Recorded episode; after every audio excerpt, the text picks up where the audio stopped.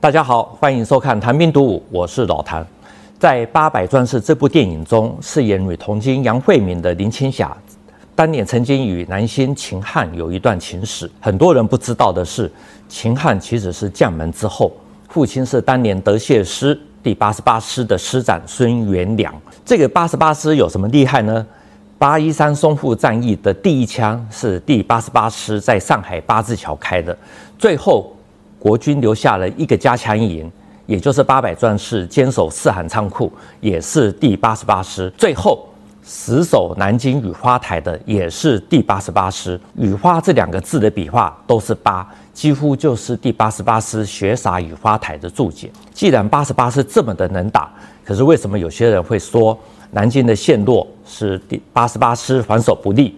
然后我们又可以看到，有人在讨论南京大屠杀，也有一种说法，说是日军之所以搞屠城，其中一个因素是因为国军抵抗凶猛，所以他们在城破以后啊，要搞报复。这段历史，其实我们把焦点集中在秦汉的父亲孙元良身上，或许就会比较清楚一点。孙元良是黄埔一期，担任过第八十八师的师长，第七十二军的军长，在国共内战。呃，徐蚌会战期间，好，这个也就是大陆这边称的淮海战役，国军几乎全部被歼灭，只有他与那个李弥将军能够神奇的逃出。来到台湾之后，到了二零零七年，他才过世，享年享寿啊一百零三岁。他在抗日的时候其实是有一定的功绩，可是评价一直有争议啊，就是与这个南京保卫战有关。我们知道，在上海。这个战场崩溃了以后呢，眼见这个战火就要波及到南京，国军的这个高级将领其实都知道南京是守不下去的。有人那个时候还建议，干脆就把它改为不设防城市。可是南京是当时国民政府的首都，不守一下呢也说不过去。加上蒋介石主观的认为，如果在南京与日军作战，或许可以引起国际的关注，甚至于是干预日军的行动。结果残酷的事实。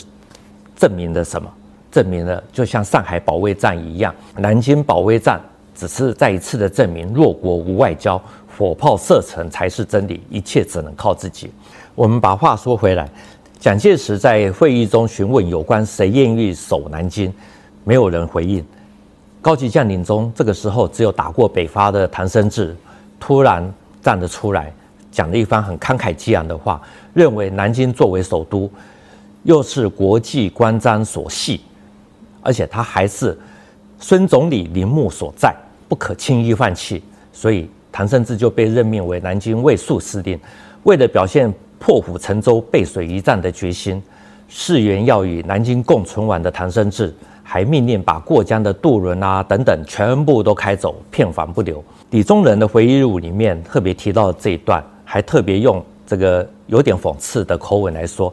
唐生智在说这些话的时候呢，他说声色俱厉，大义凛然。然后李宗仁就说，他揣测唐生智是静极思动，想趁借这个机会呢，掌控一部分的兵权。所谓与陈共存亡的这些话呢，不过就是空头支票罢了。但是会后。李宗仁他还是对唐生智翘起大拇指说：“了不起啊！”后来投共的国军将领张治中在回忆录里面也有类似的看法，认为就是唐生智自己不甘寂寞。那根据唐生智自己在事后的说法呢，他说他之所以要守南京，是应蒋介石的要求。当然，人老了以后写回忆录，难免都是会写一些对自己比较有利的一面。那我们来看。唐生智是怎么样准备打这个保卫战呢？作家白先勇的父亲白崇禧说，在开打之前，他连续两天陪同唐生智搭乘汽车到城外去视察这个军力部署。哦，他发现了什么？他发现了这位卫戍司令呢，身体衰弱不堪，才十一月的天气呢，就要身穿重裘。啊，到了平地还可以下车查看，要去爬高山的时候呢，他就爬不上去的，就由白崇禧代为查看。这位能征善战的白崇禧也忍不住地说，在寒风白雪中看到唐生智虚弱的身体，哦，让这个白崇禧不仅为南京的防守担心，也为他也担心这个唐生智。所以很多人都认为说，唐生智身体差到这种情形，是因为他吸食鸦片。那么第八十八师的师长孙延良后来来到了台湾，他写过的一本自传，叫做《亿万光年中的一瞬》啊，也就是这本书。这本书很早就刊行了，里面对谭生智用了很不屑的口吻来说。他说什么？他说，当战事在激烈进行的时候，这个指挥官呢卧床不起，为什么？因为他还是使用他的老战法，也就是高级指挥官这个沉着的睡在床上，躺在床上不动，那么部下呢就会在战线上沉着不动。他还说。这个谭胜志只希望把上面交给他的坚守，啊，这个南京的这个限定日子把它给拖过，啊，就算功德圆满。可是却没有想到清静无为，还有这种禅定的这种做法，不止没办法解决问题，反而误了大事。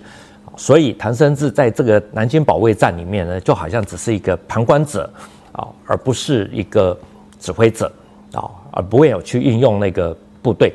孙元良还说。因为唐生智的无为，所以到了十二月十二日当天，东南郊的要地，比如说像是紫金山啊、天宝山、明孝陵，还有雨花台，通通都已经陷落了。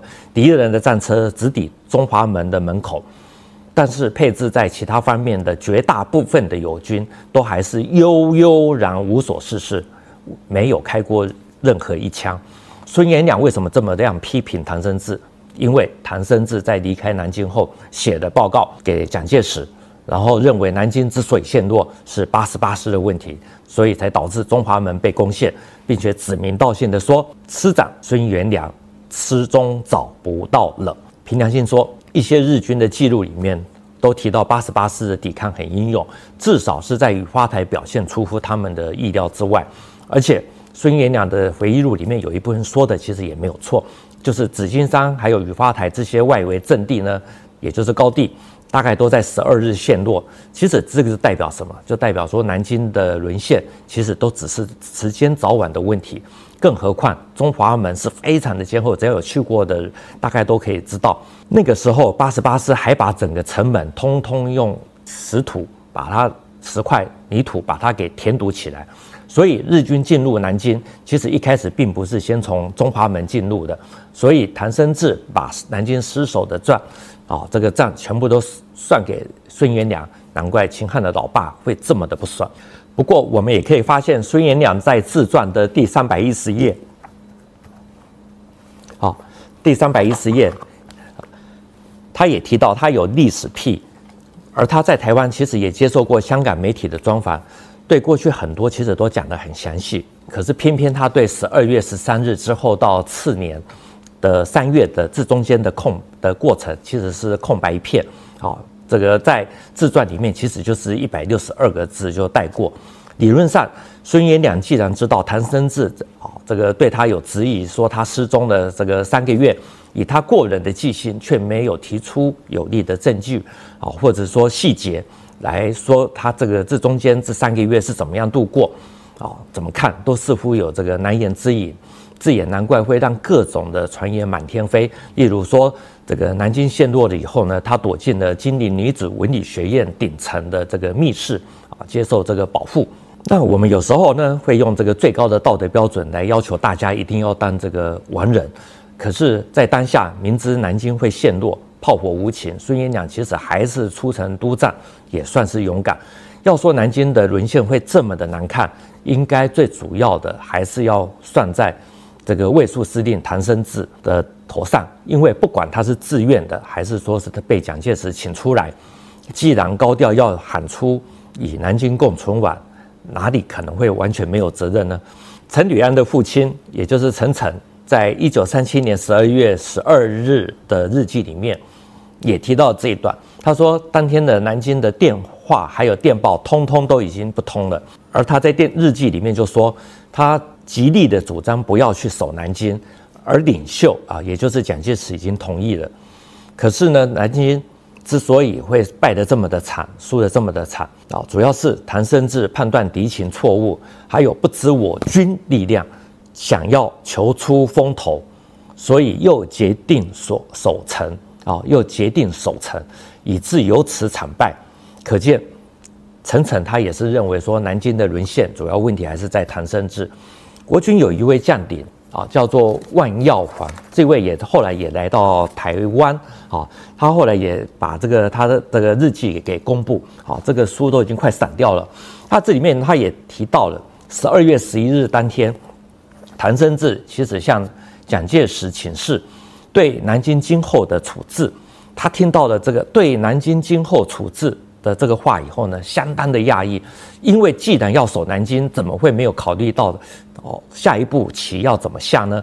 事到如今，啊，才说要请示，这个就代表说守城的统帅的决心已经动摇，这个影响部下的精神非常的大。他说这个仗还能打吗？他在这一天的日记里面还感慨地说，唐生智北伐时期的锐气荡然无存，输出意外。上海与南京在短短的四个月就沦陷，尤其是这个南京的快速沦陷，其实让有些中国人产生了悲观主义，这也导致日后的这个汪精卫政权的出现。不过另一方面，日本生前认为中国啊只有狭隘的种族主义，整个国家就是一盘的散沙，可以三月亡华，所以。他们就这个出兵，结果没想到意外激发了中国的民族主义，甚至于是这种宁为玉碎的焦土抗战。第八十八师的八百，其实就是当时的集体记忆还有动员力量的主要来源，要不然怎么能够苦撑过八年？今天有很多的台湾人喜欢批评对岸的民族主义怎么样怎么样怎么样。好，如果说民族主义高昂是真的，那么。根长得这么的深，树又长得这么的高，还真的就是当年日本种下的苗。谈兵读武，新闻与历史的汇流处，军事是故事的主战场，只取一瓢饮，结合军事历史跟人文的节目。喜欢的话，赶快订阅我们的频道，按赞加分享，开启小铃铛。如果对节目有意见，也欢迎在底下留言。谢谢大家，我们下次见。